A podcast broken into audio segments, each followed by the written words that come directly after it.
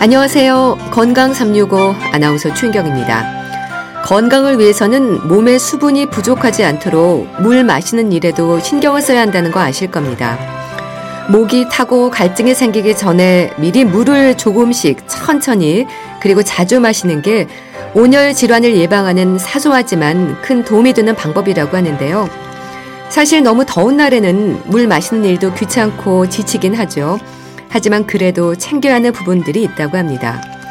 그런데요, 일사병과 열사병으로 불리는 온열 질환, 그 차이가 뭘까요? 열사병은 특히 위험하다고 하는데요. 오늘은 일사병과 열사병에 대해서 알아보겠습니다. 7월의 마지막 날, 7월 31일 토요일의 건강 365, 이소은의 키친 듣고 시작하겠습니다.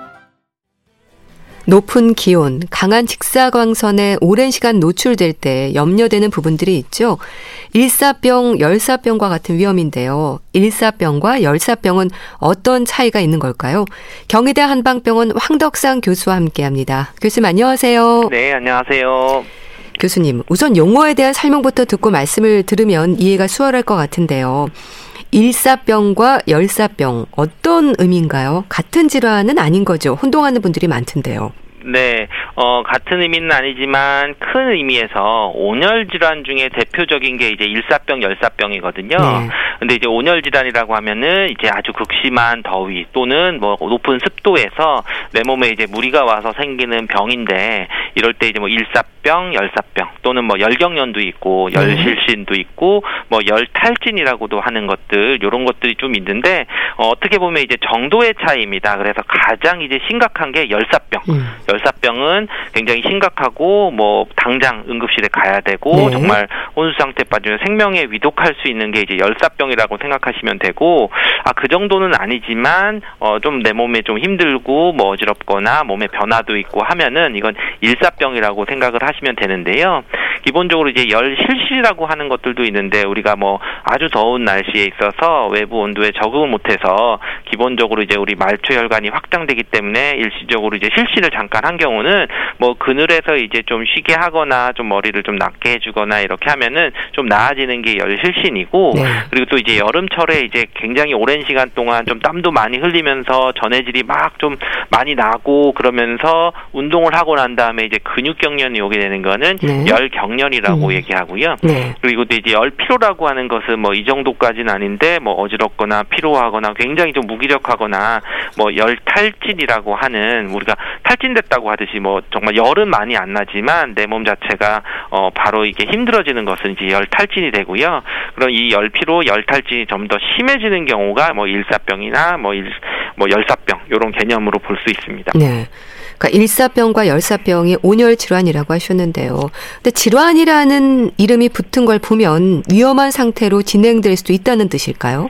그렇죠. 기본적으로 이제 열사병 같은 경우는 정말 뭐 혼수 상태가 오고 사망에 올 수 있는데 그리고 이제 우리 몸에서는 이제 체온 중추가 있어서 굉장히 이제 열에 대해서 우리가 36.5도라고 하는 그런 체온을 유지하는 항상성이 있어야 되는데 이 체온하는 조절하는 능력이 어 깨져버리거나 그러면은 정말 온도가 더 뭐 40도 이상 올라가게 되면은 여러 가지 우리 몸에서 뭐 혈액 응고 시스템에 이상도 생기게 되고 네. 또는 이런 것 때문에 뭐 고혈압 당뇨 이런 또 특히 이제 기저질환이 있을 때는 더 문제가 될 수도 있고요. 그리고 또 이제 열사병이나 일사병인데 또 이제 갑자기 이제 실신하면서 넘어질게 되면은 그럴 때 또 이제 여러 가지 부상이 될 수가 있는데요. 결국 이제 이런 것들은 열사병까지 가면은 또 일사병까지 갔을 때 회복이 바로 안 될 때에는 꼭 이제 병원 치료를 음. 받으셔야 되는 그런 어 질환이 될 수 있습니다. 네. 사실 여름이니까 덥고 더우니까 여름인 건 맞지만 더워도 너무 더우면 사실 우리 몸이 부담을 느낄 수밖에 없잖아요. 높은 기온에 노출이 될수록 체온도 올라가지 않습니까? 네, 그렇죠. 우리 몸은 항상 항상성, 우리 몸을 체온을 일정하게 유지를 하는 거죠. 외부의 온도가 올라가면은 오히려 우리 몸의 그 체온을 좀 어, 저 잡아주기 위해서 땀도 나게 되고 그러면서 어, 체온을 좀 내, 낮춰주게 하는 그런 능력들이 다 있게 되는데요. 네. 이런 것들이 이제 깨졌을 때 우리 몸에서 이제 체온이 갑자기 멈추지 않고 계속 올라가게 되면은 여러 가지 우리 몸에서 신체적으로 무리가 오게 되고 뭐 장기에 손상까지도 오게 되는 그런 경우들을 볼 수 있습니다. 그래서 이제 우리 우리가 한의학에서도 얘기할 때 뭐 신 여름철이라고 하면은 뭐 심왕 신세라고 해서 결국 이제 심장이 왕성하다 이런 것들이 심장이 열을 받기가 쉬운 거고 또 그러면서 이제 수분은 신세라고 하는 건 수분이 마르는 어 신장 기능이 약해지는 뭐 탈수가 되는 진액이 소모가 많아지고 탈수 증상이 많이 생길 수 있게 되는 그런 문제가 같이 생길 수 있기 때문에 네. 여름에서 가장 중요한 것은 우리 체온을 그러니까 체온을 맞춰주는 음. 온도를 조절해 주는 거랑 바로 이제 탈수가 오지 않게 수분 섭취를 잘 해주는 이 두 가지가 굉장히 중요한 항상성을 유지해주는 핵심 어, 피, 어, 요소가 됩니다. 네. 그럼 그러다 보면 우리 몸에서는 그렇게 체온을 조절하기 위해서 본능적으로 움직이는 반응들이 일어나지 않을까요?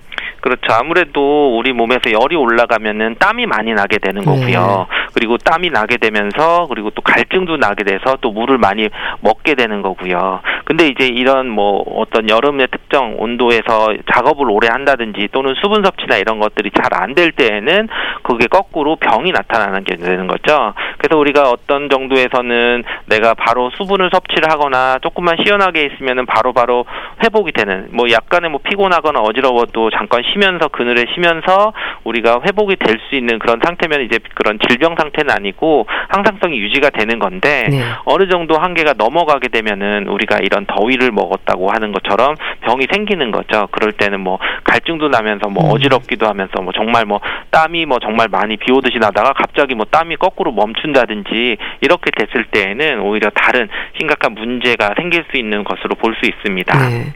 그러니까 몸속에 수분이나 염분도 같이 빠지면서 온열 질환의 위험이 나타날 텐데요. 어떤 증상들이 생길까요? 우선 일사병부터 설명을 해주시면 좋겠습니다. 네, 일사병은 기본적으로 우리가 뭐 체온을 가, 어, 다 올라가게 되는데 일사병은 이제 신부 체온이라 그래서 보통 뭐 직장에서 재는 체온이 40도까지는 이제 안 올라간 40도 어, 이하가 되는 거고요. 네. 그리고 이제 뭐 정신 상태는 이제 또렷합니다. 의식은 멀쩡하지만 뭐 오히려 이제 어지러움증이 나타난다든지 뭐뭐 뭐 잠깐 동안만 정신이 혼란한다든지 뭐 또는 잠깐 잠깐 실신해서 금방 회복되는 뭐 이런 것들을 좀 볼 수도 있고 네. 또는 이제 호흡도 뭐 좀 좀그잠 깐 빠른 호흡을 한다든지 또는 뭐 정상적으로 될 수도 있고 또는 혈압도 뭐 정상이지만 맥박이 좀 빠른 정도 이런 정도가 되고 또 피부에는 이제 땀이 좀 축축하게 나면서 또는 구역감, 구토나 뭐 피로감이나 굉장히 뭐 기운이 빠져 있는 이런 것들이 나타나는 경우가 일사병이 될 수 있고요. 근데 이제 열사병으로 가는 건 이거보다 좀 더 심해지는 겁니다. 네. 그래서 어 온도가 신부 온도가 40도 이상으로 굉장히 고온으로 정말 올라가게 되면서 뭐 정신 상태도 굉장히 이제 비정상적으로 되는 거죠. 뭐뭐 뭐 선망이나 발작이나 또는 뭐 의식 소실한다든지 뭐 어, 정말 뭐 다른 얘기를 한다든지 그리고 격렬이 온다든지 또는 거꾸로 뭐 어눌해지는 그런 말투를 좀 본다든지 그리고 이제 호흡도 굉장히 이제 빠른 호흡을 하게 되면서 음. 그러면서 맥박은 좀 떨어지는 그리고 오히려 이제 피부는 땀이 뭐 많이 나는 경우도 있지만 뭐 50% 정도는 또 땀이 아예 안 나는 경우들이 있어서 음. 오히려 굉장히 열이 나는데도 그 땀이 없이 그 피부가 좀 건조한 그런 상태를 보여서 이런 경우들은 뭐 여러 가지 뭐 다른 뭐 신부전, 뭐 심장 쇼크, 뭐 간부전 이런 여러 가지 심각한 그런 장부의 기능 질환까지도 올 수도 있는 것이 이제 음. 열사병 증상으로 볼 수 있습니다. 그럼 일사병으로 인한 열 부종, 열 실신이라는 것도 좀 휴식을 취하면 회복이 되는 건가요?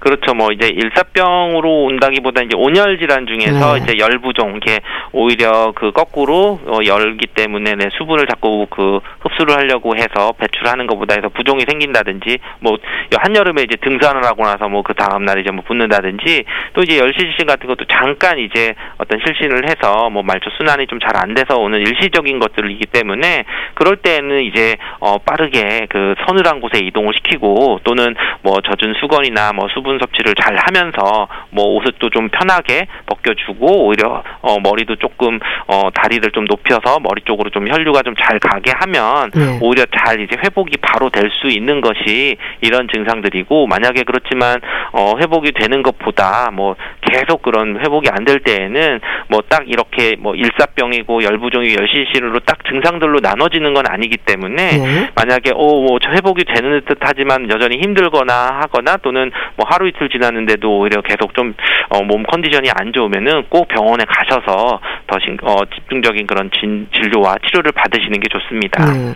또 일사병으로 그런 증상들이 나타날 때 보리차나 이온 음료가 도움이 된다고 들었습니다. 그런가요? 네, 아무래도 우리가 일사병 그럴 때 탈수가 나타날 때는 이제 수분만 생각을 하는데 우리 땀은 단순히 물론 이제 수분이 뭐 99% 정도 된다고 하지만 그 외에 필요한 그런 미량 전해질 성분들이 있거든요. 네. 이런 전해질 뭐 나트륨이나 뭐 마그네슘, 칼슘, 뭐 염소나 이런 또는 뭐 포도당 이런 염분 당분들이나 이런 것들은 굉장히 이제 중요한 그런 미량 원소라서 부족하면 문제가 생기는 건데 네. 이렇게 뭐 어, 이런 열 온열 질환에서는 땀을 많이 흘리게 되면서 이런 어, 전해질 성분들이 뭐 빠져나가서 부족해지는 그런 상태가 되기 때문에 이런 거를 충분히 이제 빠르 보충을 시킬 때에는 이런 보리 그냥 맹물보다는 또 보리차나 또는 이온 음료를 좀 섭취를 하면서 가는 게 이렇게 어떤 정도 전해질을 좀 보충이 될 수 있는 방법이 됩니다. 네. 그렇지만 이제 좀 오해하시면 안 되는 게 이런 전해질 또는 이온 음료들을 먹었을 때 우리 몸에서 필요한 전해 질을 모두 다 채울 수가 없을 경우가 있거든요. 다 똑같다고 할 수는 없기 때문에 그렇기 때문에 이제 어떤 몸에 회복되는 것이 좀 안 될 때에는 병원에 가서 이제 수행요법을 통해서 그 전해질을 맞춰야 되는 경우도 있기 때문에 어, 난 이온 음료 먹었으니까 뭐 이런 것에 다 괜찮아 뭐 회복만 잘 될 거야라고 오해를 안 하시는 게 좋습니다. 네. 그리고 또 일사병은 휴식을 취하면 회복되지만 열사병은 치료가 필요하다는 말도 합니다. 어떨까요? 그렇죠. 아무래도 이제 일사병 자체보다 이제 열사병은 굉장히 이제 응급 질환이라고 보시면 네. 됩니다. 그래서 어떤 증상적으로 보면은 물론 우리가 온도를 뭐 밖에서 어 더운 데 작업을 하거나 운동을 하거나 뭐 쓰러졌는데 체온을 잴 수가 없잖아요. 그리고 그렇죠. 또 우리가 뭐 중심 체온이라고 얘기를 하는 40도라고 얘기하는 것도 뭐 직장에서 뭐 체온을 재야 되는데 사실 그게 쉽지는 않기 때문에 만약에 이제 더운 환경에서 의식을 잃고 쓰러졌다고 하면은 바로 뭐 119에 도움을 요청을 하고 응급 응급실에 바로 간다고 생각을 하시면 되고 네. 그리고 그 기간 동안 오히려 이제 체온을 떨어뜨리기 위해서 노력들을 굉장히 해야 됩니다. 뭐 옷을 좀 풀어 헤치고 그리고 계속 이제 찬물을 좀 어, 뿌려준다든지 또는 뭐 선풍기나 뭐 바람을 해서 굉장히 그 체온을 낮춰주는 그런 것들을 굉장히 어, 지속을 하면서 어, 기다리면서 바로 응급처치를 해야 되는 것이 이제 열사병인 경우가 됩니다. 음. 그럼 또 일사병을 제대로 조치하지 않으면 열사병으로 이어질 수 있다고 보면 될까요? 그렇죠. 이제 어떻게 보면 우리가 뭐 같은 그런 일사병이 심해지면 이제 열사병 열에 체온이 어느 정도 올라가다가 40도 밑에 쪽에까지 있는 경우가 이제 일사병인데 네. 이럴 때 이제 땀을 계속 내면서 내 몸 자체도 이제 체온을 맞추기 위해서 노력하는 과정이니까 땀도 나게 되는 거고 그렇지만 이제 열사병으로 넘어가게 되면은 그런 체온을 조절하는 그런 중추신경계가 완전히 좀 어떻게 보면 문제가 생기니까 거 꾸로 땀도 안 나는 거죠. 그래서 내가 그 체온을 맞출 수 있는 그런 노력하는 그 내가 할 수 있는 것들도 기능이 굉장히 좀 문제가 생기게 되는 뭔가 오류가 생긴 것들이 이제 열사병 상태이기 때문에 네. 오히려 이제 어 기본적으로 일사병이 오기 전에 열사병이 오지 않게 해서 수분 섭취도 충분히 하고 그리고 좀 충분한 휴식을 좀 취해야 될 수도 있고 그리고 이제 체온을 낮추기 위해서 좀 여러 가지 좀 해야 되기 때문에 우리가 이제 이럴 때 열사병을 오셨을 때 초기에 보면 은 완전히 이제 의식을 잃기 전에 뭐 전조 증상으로 해서 좀 뭐가 환각이나 뭐 헛소리를 하거나 좀 뭔가 좀 나쁠 때 어, 잠깐 쉬면 나아진다고 하는 환자의 말을 믿으면 안 됩니다. 음. 그래서 오히려 그럴 때에는 어, 주변에서 잘 보고 환자분의 상태를 봐서 네. 바로 이제 일사병과 열사병이 정말 뭐 백지 한 장 차이일 수 있기 음. 때문에 꼭 그 환자분을 뭐 적절하게 치료를 받거나 하는 것까지도 꼭 지켜보시고 해주시는 게 좋습니다. 네.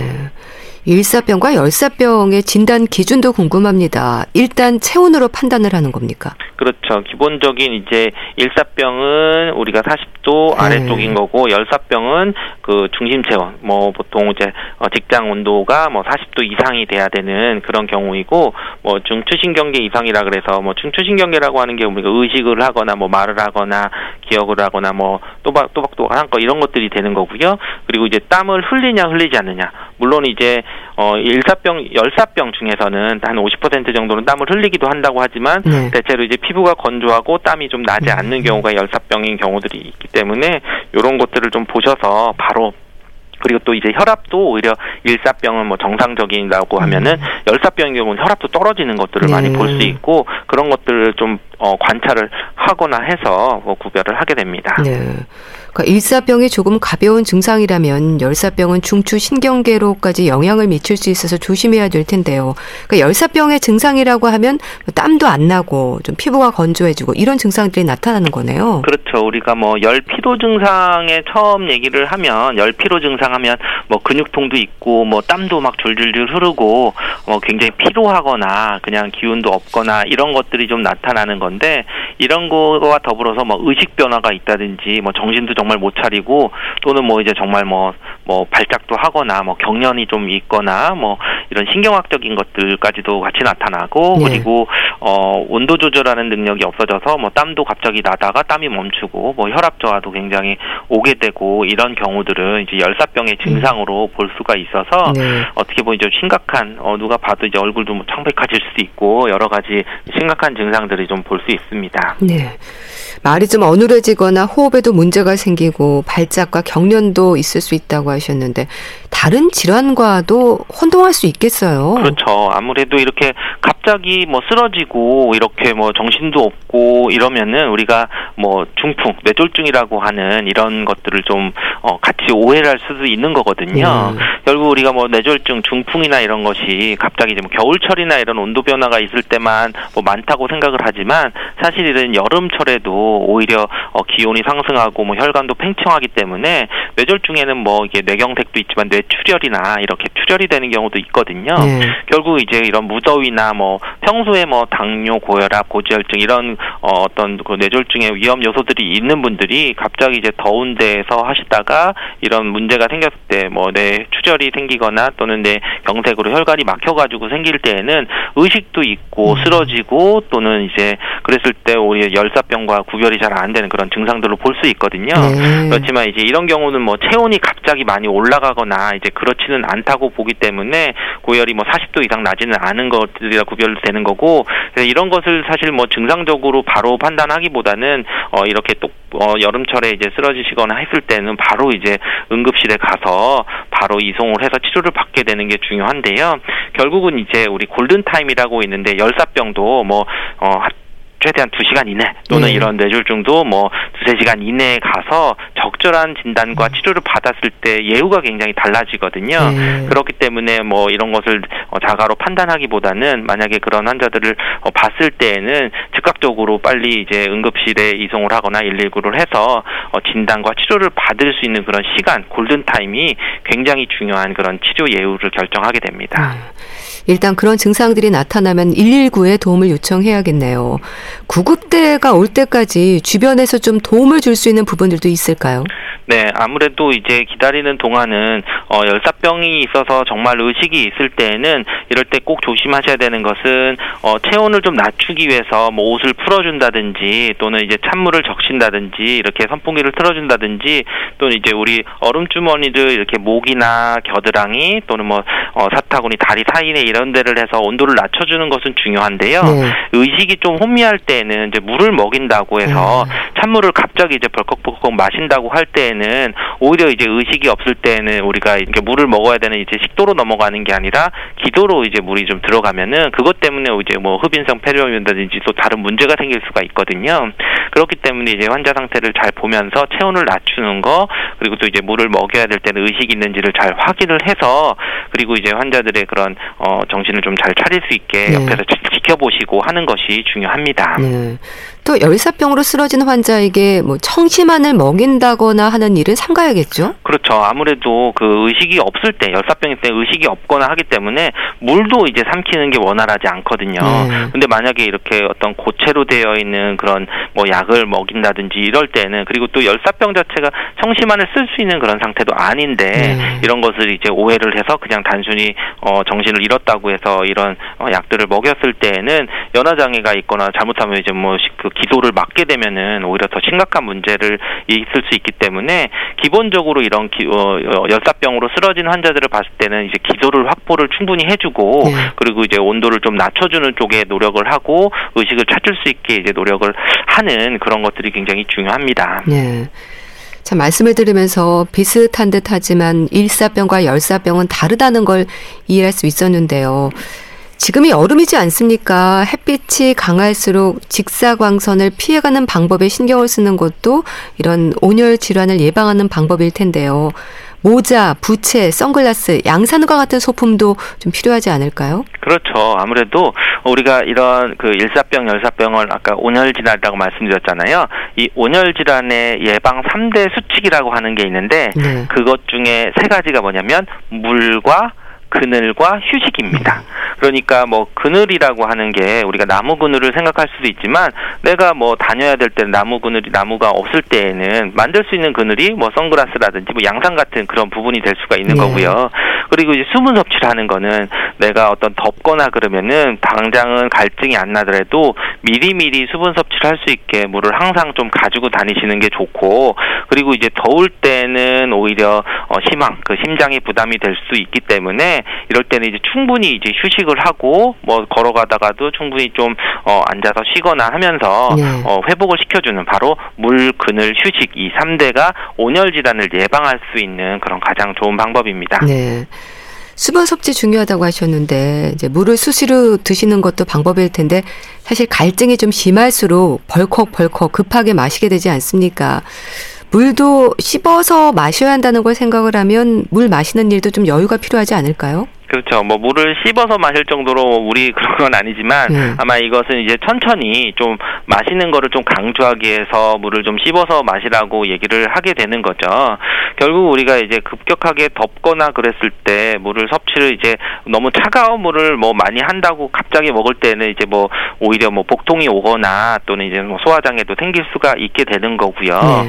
어 그리고 이제 물을 먹었을 때는 단순히 이제 뭐그 물만 생각하는 게 아니라 어떤 전해질 성분들 뭐 그래서 우리가 이온 음료를 먹는다든지 또는 뭐 보리차를 먹는다든지 이런 것들이 좀 도움이 될 수 있고요. 네. 그리고 뭐 한의학에서는 뭐 생수탕이라고 해서 생수 그러니까 끓는 그냥 물을 찬물을 끓인 겁니다. 네. 그래서 끓인 거를 뭐 끓인 물 반, 뭐 찬물 반 해서 반반 섞은 거를 이제 음양탕이라고 할 정도로 이런 음양탕 그냥 찬물과 그 뜨거운 물 그러니까 열과 그런 차가운 거를 섞은 것을 먹었을 때 뭐 구토와 설사를 뭐 치료할 수 있다 뭐 이런 얘기를 하는데 그게 정말 약의 성분보다는 네. 이렇게 좀 미지근한 물을 여름철에 먹었을 때에는 오히려 속도 편해지고 오히려 여러 가지 건강을 좀 유지하는 데 도움이 될 수 있기 때문에 물을 조금 급하게 뭐 벌컥벌컥 먹지 않는 것을 좀 권하고 있습니다. 네.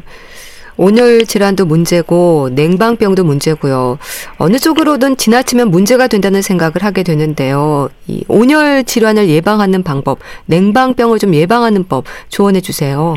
네, 기본적으로 온열 질환을 예방하는 것은 그 수분 섭취 3대, 어, 네. 수분 3대 원칙인 수분 섭취하고 그늘에서 좀 잘 쉬고 그리고 휴식을 잘 취하는 이런 방법도 되고요. 그렇지만 또 너무 찬물을 먹거나 또는 너무 에어컨 바람에 있거나 하면은 또 이제 냉방병이라고 하는 오히려 여름 감기처럼 오게 되는 것들 그런 것들이 있어서 정말 이렇게 여름을 날 때 막 정말 온탕과 냉탕을 왔다 갔다 하게 되는 그런 상태가 되는데요. 네. 결국 이제 이런 두 가지 극과 극인 그런 질환이 있다는 것 자체가 여름철의 건강이라고 하는 게 우리 사계절 중에서 가장 어려울 수 있기 때문에 이럴 때는 저는 중용을 지키라고 얘기를 네. 하는데요. 바로 여름철이지만 너무 여름철이지만 뭐 이열치열한다고 하기 위해서 너무 더운 거를 참으면서 그렇게 지내지 말고 네. 그렇지만 또 여름철에 또 시원하게 지내야 된다고 해서 정말 여름과 다르게 겨울처럼 너무 차가운 환경에서만 지내고 찬 것만 먹고 하는 것을 하지 말고 오히려 좀 미지근하게 하는 그런 음식들을 먹게 되는 것도 중요하고요.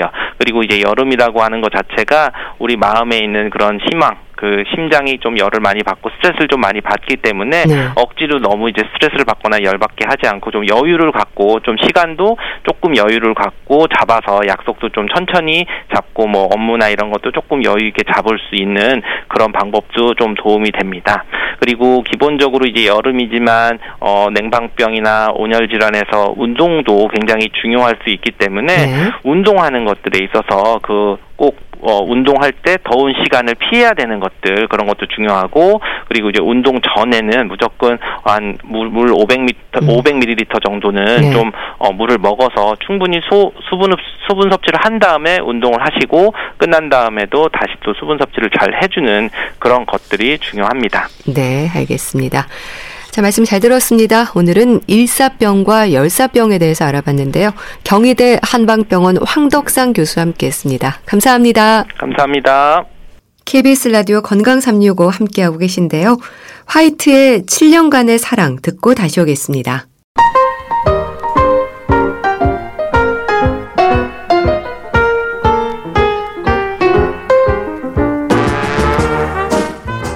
건강한 하루의 시작. KBS 라디오 건강 365. 최윤경 아나운서의 진행입니다.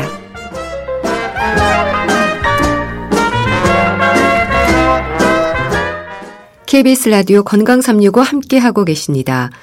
주말의 건강책 정보 북컬럼니스트 홍순철 씨와 함께합니다. 안녕하세요. 네, 안녕하세요. 코로나19도 폭염도 참 많이 지치고 스트레스로 자리하는데요. 오늘 책 제목에 스트레스라는 단어가 들어있네요. 하버드 스트레스 수업 어떤 내용인가요? 예, 아, 이 책은 어, 스트레스에 대한 정말 전반적인 내용을 다루고 있는 책인데요. 네. 우리가 보통 스트레스 그러면 무조건 피해야 돼. 건강에 해로운 거야. 이런 생각을 하기가 쉽습니다. 하지만 책은 꼭 그렇지만은 않다라고 이야기를 하고 있는데요. 네. 스트레스가 우리의 생활에 미치는 다양한 영향력을 소개하면서 모든 사람들이 배워서 활용할 수 있는 심신 훈련법을 책을 통해 알려주고 있어요. 음. 이 책의 저자인 왕광 박사는 네. 아, 중국 전통의학 속 심신훈련을 하버드 의대 메사추세츠 종합병원에서 개발한 스마트 프로그램에 접목시키는 책임을 맡았습니다. 음. 그러니까 원래 스마트 프로그램이라는 게 하버드 의대에서 개발이 돼 있었는데 예. 이 왕팡 박사가 뭔가 좀 동양의 의학들을 이 스마트 프로그램에 접목시키는 역할을 맡은 건데요.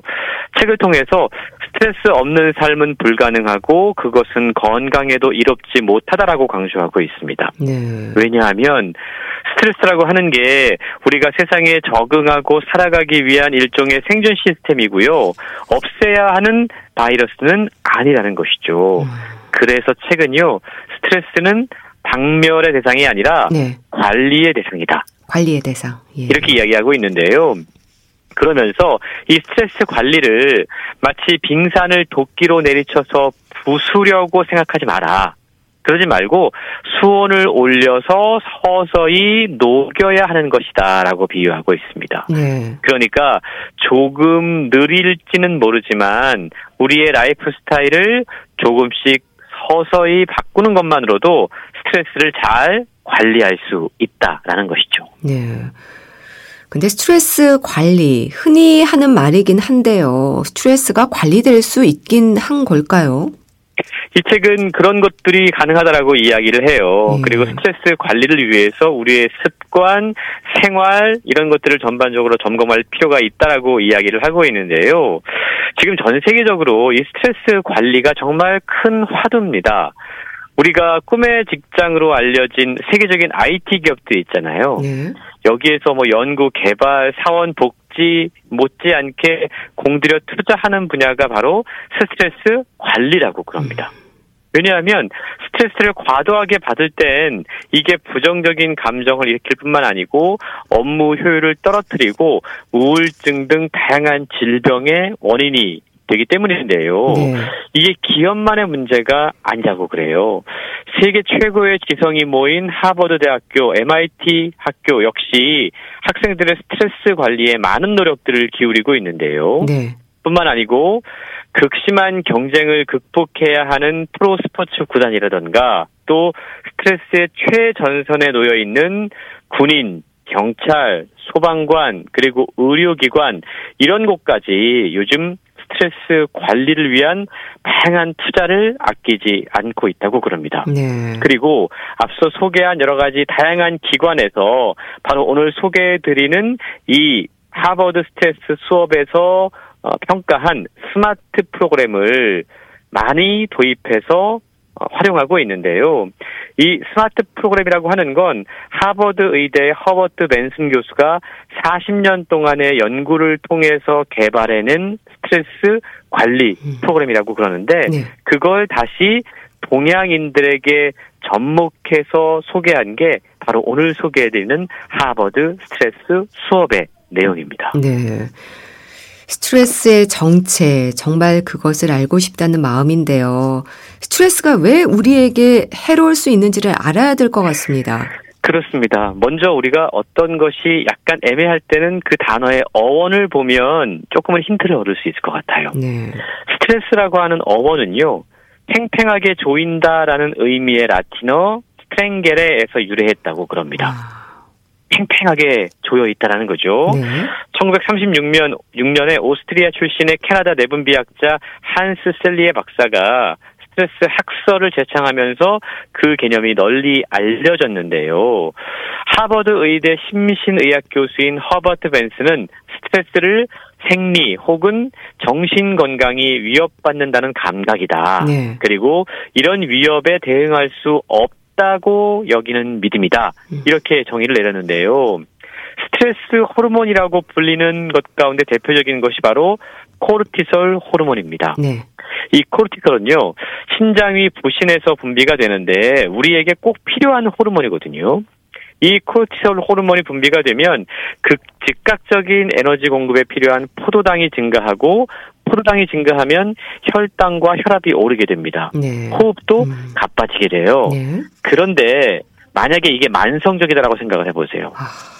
만성 스트레스에 시달리는 사람들은요, 하루 종일 이 코르티솔 호르몬이 분비가 됩니다. 그렇겠네요. 이렇게 되면 장기적으로 혈당이 높은 상태를 유지하게 되고 혈당이 오르면 분비하게 되는 인슐린 호르몬을 계속해서 자극할 수밖에 없다라는 거죠. 네. 이러한 연쇄 반응이 일어나면 각종 대사 증후군의 원인이 되는데요. 비만, 고혈압, 콜레스테롤, 인슐린 기능 저하 이런 것들이 바로 대사 증후군에 속하는데 이게 모두 다 스트레스와 상당히 밀접한 관련이 있다라는 겁니다. 네. 뿐만 아니고요. 관상동맥 경화증이라든가 음. 기타 죽상 동맥 경화성 아, 질병이라든가 예. 이형 당뇨로 발전할 가능성도 상당히 높다라는 거예요. 그래서 스트레스를 감소시켜야 되는데 이것이 바로 최근 들어서 건강 관리의 중요한 한 축으로 인식이 되면서 어떻게 스트레스를 감소시킬 수 있느냐 그 방법 가운데 하나로 심신의학이라고 하는 것이 많이 각광받고 있다고 그럽니다. 네. 참, 이 스트레스의 만성이라는 표현을 하는 게 안타깝긴 하지만요. 만성 스트레스를 줄이는 방법도 필요하지 않습니까? 책에서는 어떻게 설명하고 있나요? 우선 우리의 감정을 좀 돌봐야 돼요. 음. 감정과 스트레스는 서로 긴밀하게 연결되어 있다라고 책에 소개가 되고 있는데요. 저자는 감정 쓰레기 배출하기를 통해서 감정을 갉아먹는 스트레스와 이별하는 방법을 알려주고 있습니다. 부정적인 감정은 전염된다고 그러죠. 네. 그래서 주변에 항상 짜증나 있는 사람들과는 어느 정도 거리를 두는 음. 것이 좋다라고 책은 이야기하고 있습니다. 네. 그리고 이미 사실은 우리가 어느 정도 이 스트레스 반응이 몸에 좀 배어 있어요. 습관이 되어 있는데요. 거기에서 벗어나서 적절한 스트레스 적응 반응을 익히기 위해서 4단계 관리법을 소개하고 음, 있어요. 어떤 건가요? 멈춤, 호흡, 생각, 선택이라고 아, 하는 겁니다. 네. 사실 멈춤이라는 게 참 힘들거든요. 그렇죠. 짜증나고 화날 때, 예. 분노감이 예. 생길 때 멈추는 예. 게 너무나 어렵습니다. 음. 그래서 누구나 자신의 통제하지 못한 감정을 뒤늦게 후회해 본 적이 있을 텐데요. 길고 긴 하루를 마치고 파김치가 돼서 귀가했는데 별것도 아닌 일 때문에 가족과 싸운 일이 분명히 있을 겁니다. 음. 스트레스로 폭발할 것 같은 상황을 엉뚱한 사람에게 감정 쓰레기통 삼아서 터뜨린 적이 있을 텐데요. 네. 그래서 저자는 급성 스트레스 사건에 노출되었다면 멈춤, 호흡, 생각, 선택이 중요하다고 이야기해요. 이 가운데 특히 호흡 훈련은요, 우리의 몸과 마음을 이완시켜서 부정적인 상황에서 벗어날 수 있도록 돕는다라고 이야기를 하고 있는데 네. 긍정 심리학을 통해서 긍정적인 감정을 자주 깨우는 것도 필요하다고 그럽니다. 그 방법이 소개가 되고 있는데요. 이상적인 모습을 상상하는 겁니다. 아. 난 이랬으면 좋겠어. 올 여름에는 이러한 휴가를 가졌으면 좋겠어. 예. 실현되지 않아도 상상하는 것만으로도 스트레스에서 일정 부분 예 벗어날 수 있다고 그래요. 음. 그리고 우리의 생각과 의지가 생각보다 그렇게 오래 가지 않거든요. 네. 그래서 책은 접착식 메모 연습을 소개하고 있어요. 네. 여기에다가 우리가 원하는 감정들을 자주 적어 놓는 거죠. 그래서 냉장고에도 붙여놓고 여기저기 붙여놔서 부정적인 감정이 날 때마다 그걸 보면서 오히려 긍정적인 감정으로 전환시킬 수 있다는 겁니다. 네. 뿐만 아니고 감사일기 쓰기라는 것도 소개가 되고 있고요. 소확행 발견하기도 있습니다. 어. 우리가 매일 조금씩 사소하지만 뭔가 나의 감정을 충만하게 만들 수 있는 나만의 방법을 찾아보는 것도 스트레스 관리의 중요한 감정들을 만들어내고 우리를 이완시킬 수 있다라고 소개하고 있습니다. 네. 자, 긍정 심리학, 마음을 다스리긴 해야 할 텐데 도움이 되는 방법들에 대해서도 조언하고 있습니까? 예, 이 책에 소개된 다양한 원칙들, 프로그램들이 소개가 되고 있는데요. 가장 중요한 건요, 우리가 무언가를 새로운 걸 할 때 이게 부담이 되고 오히려 스트레스가 되는 경우들이 있거든요. 네. 그렇지 않게 해야 된다라고 이야기를 해요. 그러니까 새로운 정말 무언가를 시작하기보다는 되도록 원래 매일 하던 일을 활용해서 문제를 한번 해결해 보자라는 겁니다. 네. 책에 보면 지금 여기에 집중하기라고 하는 방법이 소개가 되고 있는데요. 이건 현재에 집중하는 것과 일상에 집중하는 것으로 구분이 되어 있어요. 네. 우리가 살면서 어차피 해야 될 일들이 분명히 있습니다. 그게 내가 좋아하지 않고 즐기지 않는 일이라고 하더라도 그것에 몰입하고 집중하는 훈련을 통해서 오히려 스트레스를 줄일 수 있다라는 건데요. 음. 우리가 청소를 할 때, 예. 요리를 할 때, 이걸 내가 빨리 끝내놓고 다음 무언가를 해야지라는 생각을 하기보다는 청소를 하는 순간에 그 순간에 집중하는 거예요. 음. 그것에 몰입하는 겁니다. 예. 요리를 하는 순간을 즐기는 거예요. 음. 그러면 그 시간이 아까운 시간으로 인식되지 않고 그것이 바로 지금 여기에 집중하는 가장 효과적이면서 중요한 마인드풀리스 명상이다라고 책은 설명하고 있습니다. 네. 하버드 스트레스 수업. 글쎄요. 특별하고 기발한 건 아닐 수 있지만 한번 돌아보고 살필 수 있는 기회라는 생각도 듭니다.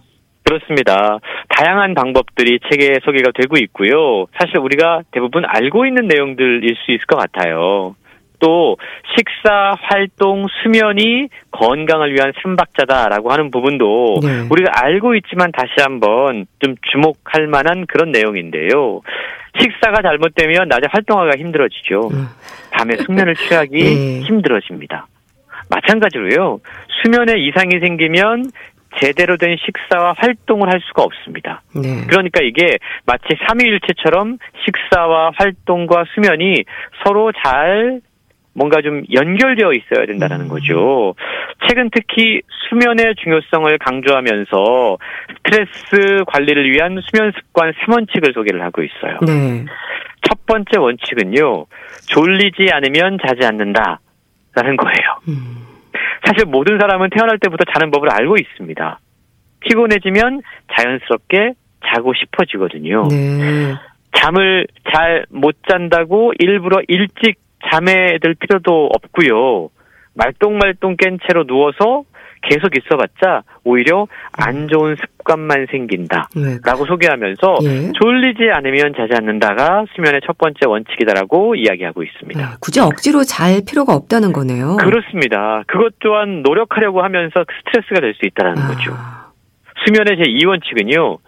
30분 이상 잠들지 못하면 바로 일어난다라는 거예요. 네. 자리에 누웠어요. 근데 잠이 안 와요. 음. 그렇다고 해서 계속해서 왜 잠이 안 오지라고 하면서 이런저런 생각들을 하면 그게 오히려 스트레스가 될 수 있거든요. 많이 뒤척거리게 되죠. 그렇습니다. 그래서 30분 이상 잠들지 못하면 그냥 바로 일어나는 것이 더 효과적이다라고 이야기합니다. 예. 일어나서 다른 활동하면서 쉽게 흥분 상태를 만드는 거 별로 좋지 않고요. 음. 그냥 천천히 집안을 걷거나 네. 간단한 이완 훈련을 하다가 졸음이 오면 그때 다시 침대로 돌아가는 것이 좋은 수면 습관이다라고 이야기를 하고 있고 마지막 수면 습관 제 3원칙은 반드시 정해진 시간에 일어난다라는 어, 겁니다. 일어나는 시각이 중요한 거군요. 그렇습니다. 밤에 잘 못 잤다고 잠을 보충하려고 합니다. 보상 습관이 생겨요. 그러면 수면 상황이 오히려 더 엉망진창이 된다. 라고 경고하고 있는데요. 특히 오전이나 낮에 길게 자려고 하는 것, 네. 이건 좋지 못하다고 이야기합니다. 음. 만약 정말 피곤해서 낮잠을 자더라도 반드시 30분 이내로 수면을 취해야지만 네. 다시 밤에 제대로 잠을 잘 수 있다라는 건데요. 그 밖에도 스트레스 때문에 많은 고민을 갖고 있는 분들에게 도움이 될 만한 많은 내용들이 책에 소개가 되고 있습니다. 네. 일단 스트레스와 수면이 상당히 깊은 관계를 갖고 있군요. 음. 그렇습니다. 결국 잠을 잘 못 자면 그것으로부터 아, 침에 정말 짜증난 상태로 네. 뭔가 하루가 시작이 되고 그러면 식사라던가 또 하루의 활동이라던가 마치 사이클처럼 네. 다 연선, 연쇄적으로 안 좋은 또 상황들을 만들어 내게 되거든요. 음. 그러다 보니까 잠이야말로 하루를 기분 좋게 시작하게 하는 가장 중요한 요소다라고 설명하고 있습니다. 네. 사실 식사, 뭐 활동, 운동, 수면이 건강을 위한 삼박자다라는 얘기를 해 주셨는데 홍순철 씨 같은 경우는 뭐 스트레스 어떻게 다스리시나요? 좀 소개를 해 주세요. 저도 네. 따라해 보려고요. 저는 책을 읽으면서 나름 되게 잘하고 있구나라는 생각을 네. 했어요. 왜냐하면 네. 사실 저는 수면을 제일 중요하게 생각을 하거든요. 네. 그래서 꼭 정한 시간에 잠을 자고 가능한 하루에 꼭 자야 되는 일정 분량의 시간이 있어요. 네. 그래서 그걸 이 책을 읽으면서 나름 되게 잘하고 있구나 생각을 했고요. 낮 같은 경우에는 저는 가끔씩 산책하는 게 저한테 되게 큰 스트레스 를 해소할 수 있는 요인이 됩니다. 저는 책상 아래에 항상 운동화를 딱 갖다 놨거든요. 아. 그리고 이 운동화를 네. 자주 바꿔줘요. 예쁜 걸로. 예쁜 걸로? 신, 예, 오. 신고 싶은 운동화로. 아, 좋은 생각이네요. 네. 그래서 낮에 이렇게 일을 하다가 아 예쁜 운동화가 보이면 신고 싶어지잖아요. 네. 그럼 신으면 나가고 싶어집니다. 아. 그러면 30분이라도 약간 산책을 하게 되거든요. 네. 그런 어떤 방법들을 통해서 사소하지만 좋은 습관들을 만드는 것이 필요하지 않을까라는 생각을 해보게 음. 됩니다. 음. 나름의 스트레스를 푸는 방법들을 좀 찾아보는 것도 중요할 거라는 생각이 듭니다. 자, 북컬럼니스트 홍순철 씨가 소개해 주신 하버드 스트레스 수업 잘 들었습니다. 감사합니다. 고맙습니다. 모세의 사랑인 걸 보내드리면서 인사드릴게요. 건강365 아나운서 최인경이었습니다. 고맙습니다.